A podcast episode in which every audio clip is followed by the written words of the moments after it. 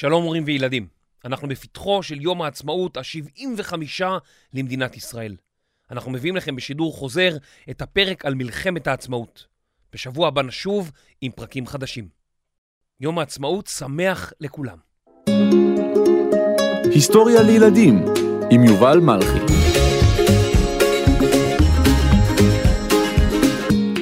מלחמת העצמאות.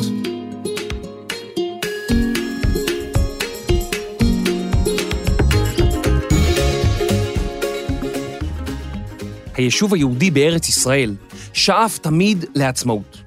כך היה בתקופת השופטים, המלכים, המכבים, ולמעשה בכל שנות קיומו של העם היהודי.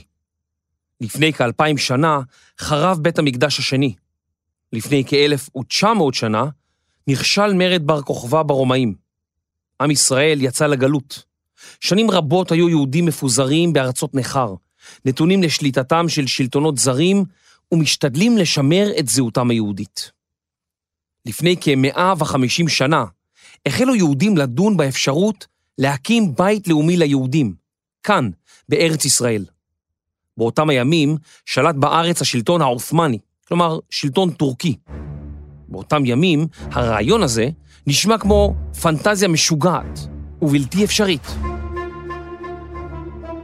אבל אז החלו פרעות ביהודי מזרח אירופה. פוגרומים, תקיפות של יהודים בידי לא יהודים, ויהודים רבים חיפשו מקום מפלט. בשנת אלף שמונה מאות שמונים ושתיים בערך, עוד ועוד יהודים עלו ארצה, ולאחר שתי מלחמות עולם, ואחרי הרצחם של שישה מיליון יהודים בשואה, נוצרו תנאים להקמת מדינה. בשנת אלף תשע מאות ארבעים ושמונה קמה המדינה, אך היה חשש כי לא תשרוד יותר מכמה ימים.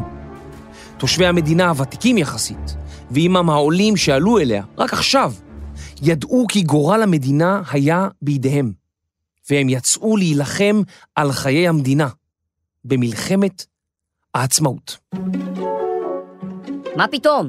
כבר הכרזנו על עצמאות. רצינו לשחרר את הארץ. זאת מלחמת השחרור. מה פתאום? הפכנו לאומה, התרוממנו, הקמנו את ארץ היהודים מחדש. זאת מלחמת הקוממיות. מה כל השמות האלה? מה אתם מדברים בכלל? המלחמה התרחשה ב-אלף תשע מאות ארבעים ושמונה, וצריכה להיקרא מלחמת ארבעים ושמונה. ארבעים ושמונה היא שנה לועזית. יש לקרוא לה לפי השנה העברית שבה התרחשה.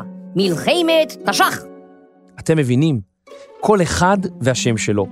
אז פשוט נקרא לה מלחמת העצמאות, וזהו. מה מלחמת העצמאות? מה פתאום מלחמת העצמאות? על מה אתה מדבר? איזה שטויות, זה שם לא טוב. משחר ההיסטוריה, עמים רבים כבשו את ארץ ישראל. האשורים, הבבלים, היוונים, הרומאים, הערבים, הצלבנים, הממלוכים, העות'מאנים, מי לא היה פה? בסוף המאה ה-תשע עשרה, כלומר, לפני מאה ושלושים שנה בערך, היישוב היהודי בארץ ישראל החל לפרוח מחדש. אחרי שנים רבות שבהן הארץ הייתה מיושבת בעמים אחרים, החליטו יהודים מכל רחבי העולם לעלות ארצה ולממש את החלום הציוני, להקים בית לאומי לעם היהודי בארץ ישראל.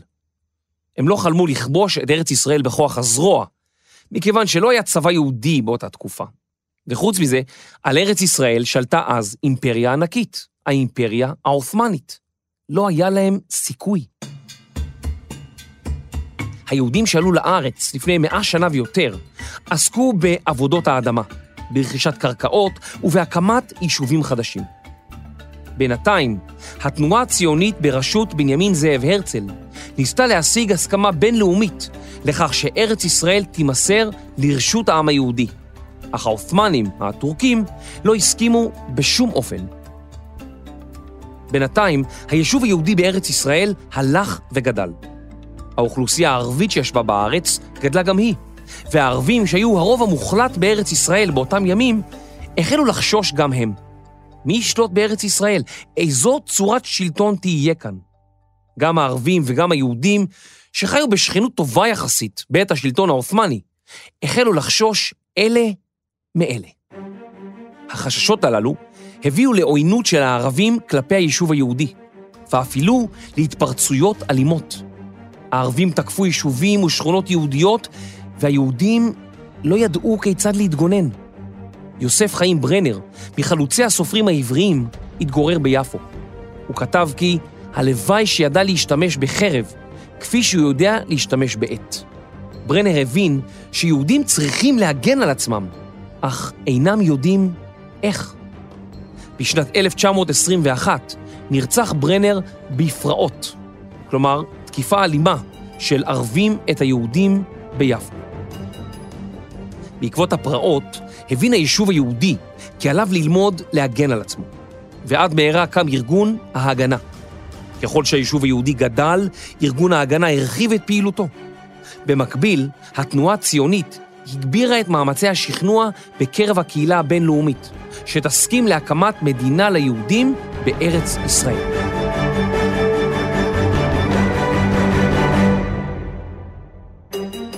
בשנת אלף תשע מאות שמונה עשרה, בעיצומה של מלחמת העולם הראשונה, כבשו הבריטים את ארץ ישראל.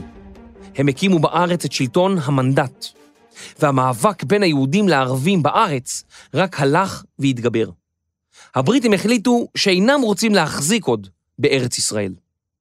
לפיכך, ארגון האומות המאוחדות, האום, ניסה לפתור את המחלוקת בין היהודים והערבים. ועדה מיוחדת של האום המליצה לחלק את ארץ ישראל לשתי מדינות, מדינה ערבית ומדינה יהודית, מה שאנחנו מכירים היום בשם תוכנית החלוקה. במסגרת ההצעה הזאת חולקה גם הארץ. הערבים קיבלו את הגליל, יהודה ושומרון ומישור החוף הדרומי. מישור החוף הצפוני, עמק ישראל, אצבע הגליל בצפון והנגב בדרום יועדו למדינה היהודית. העיר ירושלים, העיר הקדושה לשלוש הדתות, זכתה במסגרת תוכנית החלוקה למעמד מיוחד, ויועדה להיות בשליטה בינלאומית, כלומר, אף לא אחת מהמדינות תשלוט בה, לא היהודית ולא הערבית.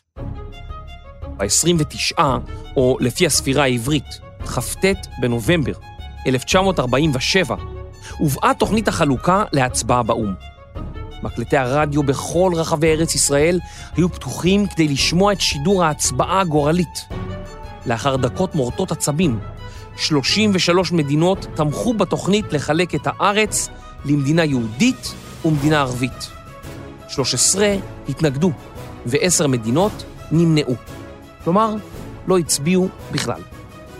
למעשה, בחפטת בנובמבר התקבלה ההחלטה של מדינות העולם לאשר הקמת מדינה יהודית בארץ ישראל. לאחר ההצבעה יצאו תושבי היישוב היהודי בארץ ישראל לחגוג ברחובות. הם שמחו שסוף סוף לאחר אלפיים שנות גלות כמעט, העולם החליט שבקרוב תהיה להם מדינה. אך הערבים לא שמחו.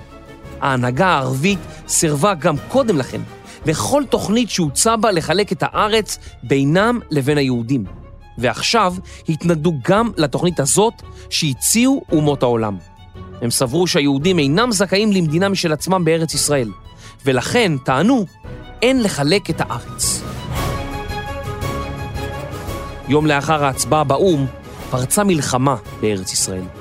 אוטובוס שעשה דרכו מנתניה לירושלים נתקל במערב של כנופיות ערביות חמושות. חמישה מנוסעי האוטובוס נרצחו. כך החל המאבק על עתידה של ארץ ישראל. מלחמה בין יהודים וערבים על דמותה של הארץ, עם סיום השלטון הבריטי. הדור הצעיר ביישוב היהודי נאלץ להפסיק את שגרת חייו ולצאת למלחמה. היו שהפסיקו את לימודיהם כדי להתגייס לארגון ההגנה, ובייחוד ליחידת העילית שלו, הפלמ"ח, ראשי תיבות של פלוגות מחץ. לארגון ההגנה היו יותר מ-ארבעים אלף חברים. אחרים התגייסו לארגונים אצ"ל ולח"י, שהיו קטנים יותר. היו במתגייסים גם אנשים בעלי הכשרה צבאית, שהתנדבו לשרת בצבא הבריטי בזמן מלחמת העולם השנייה. אולם רבים מהמצטרפים עברו כעת את האימונים הצבאיים הראשונים בחייהם. בסך הכל התגייסו להגנת היישוב היהודי כ-חמישים אלף לוחמים. הנשק היה דל, וגם התחמושת בקושי הספיקה לאימונים. הכל נעשה בחיפזון, משום שהמלחמה כבר השתוללה בשטח. היישוב היהודי, שלא היה מוכן דיו ספג עבדות רבות. ליישובים רבים היו מעט נשק ומעט תחמושת, והקושי היה במיוחד ביישובים המרוחקים, בנגב ובגליל, כי שם חיו מעט אנשים, והם היו צריכים לשמור על עצמם לבדם. הם הצליחו אך בקושי לעמוד בהתקפות החוזרות ונשנות, שתקפו אותם ערביי האזור וערבים שהגיעו ממדינות סמוכות. גם במרכזי הערים כבר לא היה בטוח. צלפים שיצאו מיפו הערבית ירו לעבר יהודים שהלכו לשוק הקרמל בתל אביב הסמוכה. הקשר לירושלים נותק בגלל המערבים בדרכים, ולמעשה העיר הייתה נתונה במצור. לא היה אפשר לצאת ממנה או להיכנס אליה. המזון, המים והתרופות הלכו ואזלו, ושיירות שניסו לפרוץ את הדרך לירושלים כשלו ונעדפו.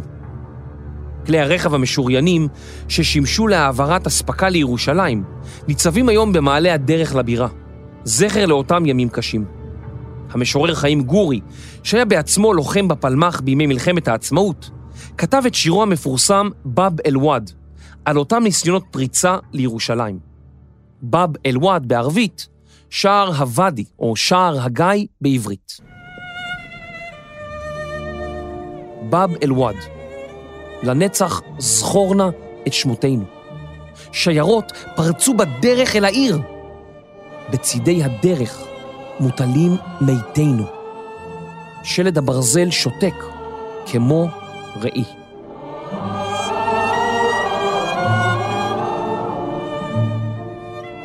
גם בחיפה, שסימנה את האפשרות לדו-קיום בין יהודים וערבים, פרצו אירועים אלימים, והאנשים שהיו שכנים וחברים יצאו למלחמה אלה באלה.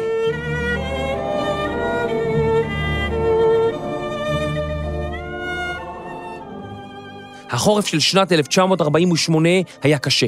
בכל יום היו הלוויות של ההרוגים בקרבות. הרדיו בישר את שמות הנופלים, והעיתונות התמלאה במודעות אבל. בתוך ארבעה חודשים היו יותר מאלף הרוגים בצד היהודי. בחודש מרס אלף תשע מאות ארבעים ושמונה החל ארגון ההגנה להוציא לפועל את תוכנית ד', תוכנית צבאית שבמסגרתה עבר היישוב היהודי ממגננה להתקפה.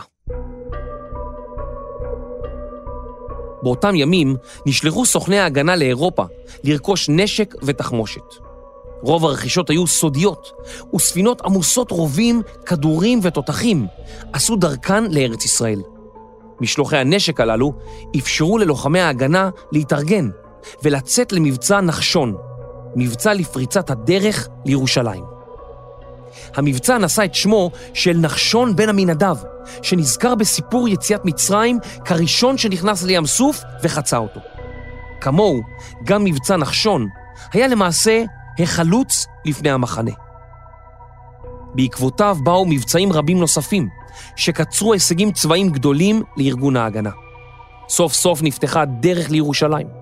בצפון, הלוחמים היהודים עדפו את הכוחות הערבים שאימו על עמק יזרעאל. הם הצליחו להשתלט גם אל הערים טבריה, חיפה וצפת, וכמעט כל הגליל היה בידיהם. גם את יפו כבשו הכוחות היהודים, הפעם כוחות שיצאו מתל אביב. בשישה שבועות של לחימה עיקשת, החזיר לעצמו היישוב היהודי את כושר עמידתו. ראש הסוכנות היהודית, דוד בן גוריון, שהיה מעין ראש הממשלה של היישוב היהודי, הוכיח שארגון ההגנה יכול להתמודד בהצלחה עם הלוחמים הערבים בתוך שטחי ארץ ישראל. אך, האם יוכלו הלוחמים היהודים לעמוד בפלישה של מדינות ערב? למדינות האלה היו צבאות של עשרות אלפי לוחמים, מאות תותחים ועשרות טנקים ומטוסים. בן גוריון צפה שצבאות ערב, הצבאות של המדינות הערביות השכנות, יכריזו מלחמה כדי למנוע את הקמתה של מדינת ישראל. בחודש מאי אלף תשע מאות ארבעים ושמונה, יום לפני עזיבת הבריטים את הארץ באופן סופי, נפל כפר עציון שמדרום לירושלים, בידי חיילי הליגיון הירדני, כלומר הצבא הירדני. מאה עשרים ושבעה לוחמים יהודים, מהם עשרים ואחת נשים, נהרגו בקרבות. כמה מהם נפלו בשבי, נכנעו והוצאו להורג. הפחד ביישוב היהודי גבר. מה יקרה לאחר שיכריזו על המדינה היהודית? מה יקרה אם המצרים והסורים יצטרפו למלחמה? מה יקרה לכל היישובים המבודדים והמרוחקים? הפחד היה עצום.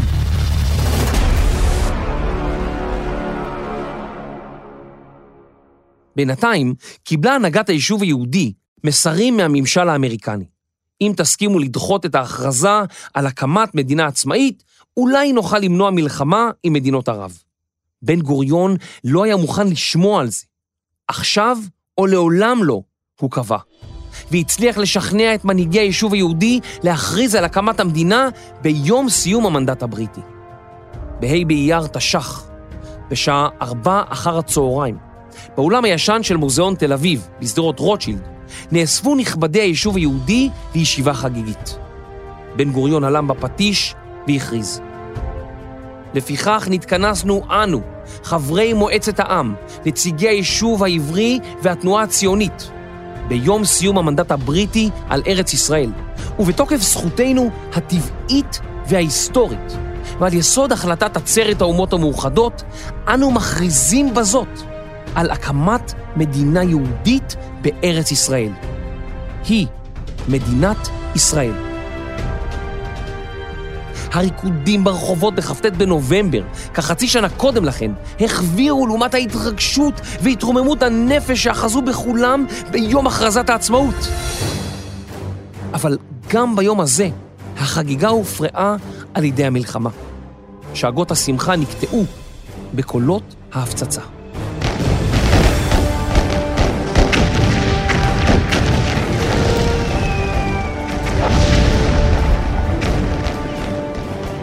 שעות אחדות לאחר הכרזת העצמאות, התעוררו תושבי תל אביב למשמע קולות נפץ אדירים. מטוסים מצריים הפציצו את העיר. הפלישה החלה.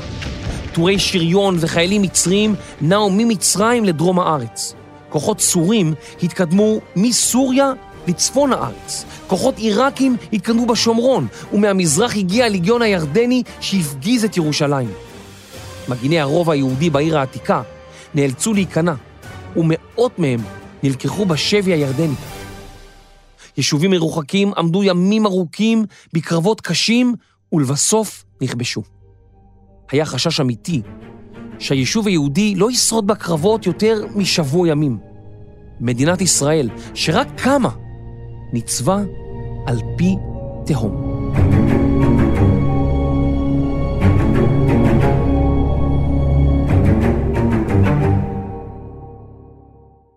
בן גוריון הורה לכל היישובים להילחם עד הסוף, לא לנטוש ולא להתפנות.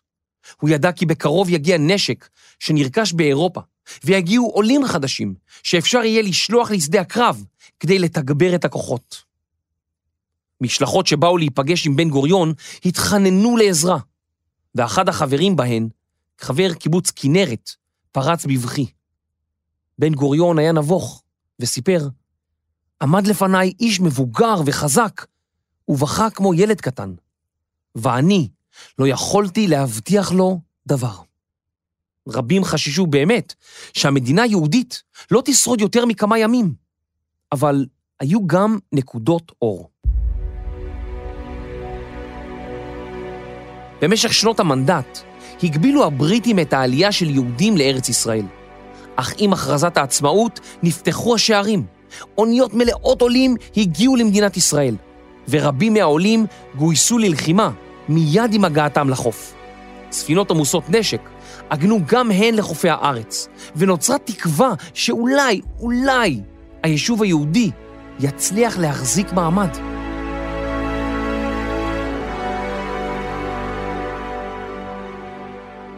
משהוקמה המדינה, היה דוד בן גוריון לראש הממשלה הראשון. הוא גם היה שר הביטחון הראשון, ומתוקף תפקידו זה קבע את כל מהלכי המלחמה. הוא בחר את המפקדים, חילק להם הוראות, ואפילו עמד בקשר עם הכוחות הלוחמים בשטח. כמה ימים לאחר קום המדינה, חתם בן גוריון על הפקודה להקמת צבא ההגנה לישראל, צה"ל, ובזה הפך ארגון ההגנה לצבא סדיר. לצה"ל הצטרפו אז גם אלפי לוחמי אצ"ל ולח"י, ארגונים שלחמו גם הם בבריטים ובערבים, טרם קום המדינה. בסוף חודש מאי אלף תשע מאות ארבעים ושמונה, בחודש אייר תש"ח, היה צבא ההגנה לישראל לעובדה, ועתה הוטל עליו להבטיח את קיומה של המדינה הצעירה. בתחילת הפלישה של צבאות ערב, לאחר הכרזת המדינה, נראה המצב אבוד. לערבים היו מטוסים וגם מוניות, תותחים וטנקים. חמישה צבאות של מדינות ערביות נגד צבא אחד של מדינה שרק עכשיו קמה. אמנם צה"ל היה בראשית דרכו, אבל נגד כל הסיכויים, הוא הצליח לבלום את הפלישה של צבאות ערב. הלוחמים והתושבים החזיקו מעמד ושרדו יום אחר יום, עד בואם לארץ של מטוסים מצ'כוסלובקיה. מתנדבים זרים שהתנדבו לצה"ל החלו להפציץ שיירות ערביות מהאוויר. המטוסים הפציצו את כוחות ערב בחזית הדרום ובירושלים. בינתיים הגיעו לארץ עוד ועוד כלי נשק, עשרות תותחים ואלפי רובים שפעילי ההגנה רכשו בחול עוד לפני הכרזת המדינה. בעזרת כלי הנשק החדשים, הלוחמים הצליחו לבלום את כוחות האויב ולהדוף אותם לאחור. ב-אחד עשר ביוני, כמעט חודש לאחר תחילת הלחימה, הסכימו שני הצדדים, בתיווכו של האום, להפסקת אש, מה שאנחנו מכנים ההפוגה הראשונה. חודש לאחר מכן, בתשעה ביולי, שוב התחדשו הקרבות, והם נמשכו עשרה ימים. צה"ל הצליח להרחיק את כוחות הליגיון הירדני מתל אביב, לכבוש את לוד ואת רמלה, וכן שטחים נרחבים בגליל ולהרחיב את הדרך לירושלים. מפציצים של צה"ל הפציצו את דמשק, בירת סוריה, ואת קהיר, בירת מצרים. לאחר עשרה ימי לחימה, שוב יצאו הצדדים להפסקת אש. ההפוגה השנייה. ההפוגה השנייה נמשכה כמה חודשים, ובמהלכה הגיעו לישראל עשרות אלפי עולים, וגם ספינות עמוסות בנשק. העולים החדשים גויסו ועברו אימונים, וכעת מאזן הכוחות השתנה. בתוך כמה חודשים בלבד היה צה"ל לצבא חזק ואימתני. לקראת סוף שנת אלף תשע מאות ארבעים ושמונה יצאו לדרך המבצעים האחרונים במלחמת העצמאות. צה"ל הדף את חיילי צבאות ערב וחיבר את כל חלקי המדינה אלה לאלה. בתחילת שנת אלף תשע מאות ארבעים ותשע היה אחד המבצעים החשובים והידועים, מבצע עובדה, שמטרתו הייתה לקבוע עובדות בשטח ולכבוש את הנגב לפני שיחתמו הסכמי שביתת נשק עם ירדן.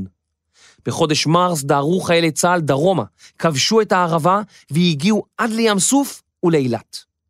הם רצו להניף את דגל ישראל כדי לסמל את הכיבוש, אבל לא היה להם דגל. אחד מחיילי חטיבת הנגב צייר על פיסת בד מגן דוד, בדיו, ודגל ישראל הונף באום רשרש. היא אילת. עתה הייתה מדינת ישראל לעובדה מוגמרת.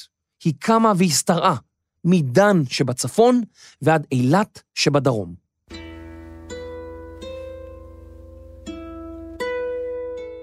במלחמת העצמאות נפלו ששת אלפים חללים. המשורר נתן אלתרמן כתב על המספר העצום הזה, שזהו מגש הכסף שעליו ניתנה לנו מדינת ישראל. אז תשאל האומה שטופת דמה וקסם, ואמרה, מי אתם? והשניים שוקטים, יענו לה, אנחנו מגש הכסף שעליו לך ניתנה מדינת היהודים. כך יאמרו ונפלו לרגלה עוטפי צל, והשאר יסופר בתולדות ישראל.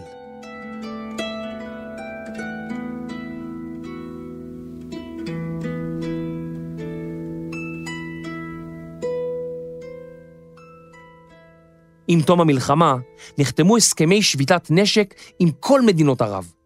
מלחמת העצמאות באה לסיומה הרשמי בחודש יולי אלף תשע מאות ארבעים ותשע.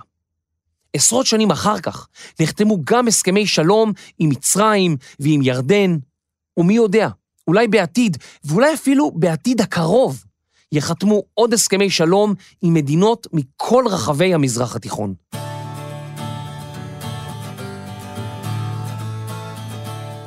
לאחר חתימה אל הסכם השלום עם מצרים, אמר ראש הממשלה דאז מנחם בגין, אנחנו נלחמים היום על השלום. אשרינו שזכינו לזה. כן, יש קשיים בשלום. יש. יש מכאובים בשלום. יש. יש קורבנות למען השלום. יש. כולם עדיפים מקורבנות המלחמה.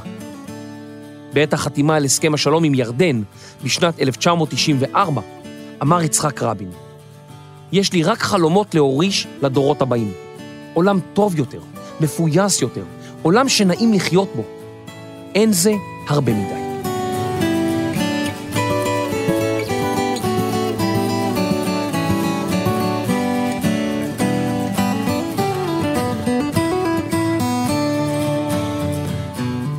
מחקר כתיבה ופריצת הדרך לירושלים, תומר שלוש.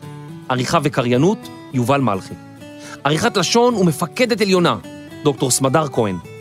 מיקס אפקטים ודגל הדיו, אסף רפפורט. הפקה והכרזה על עצמאות, רני שחר ואייל שינדר. אני יובל מלחי, היסטוריה לילדים.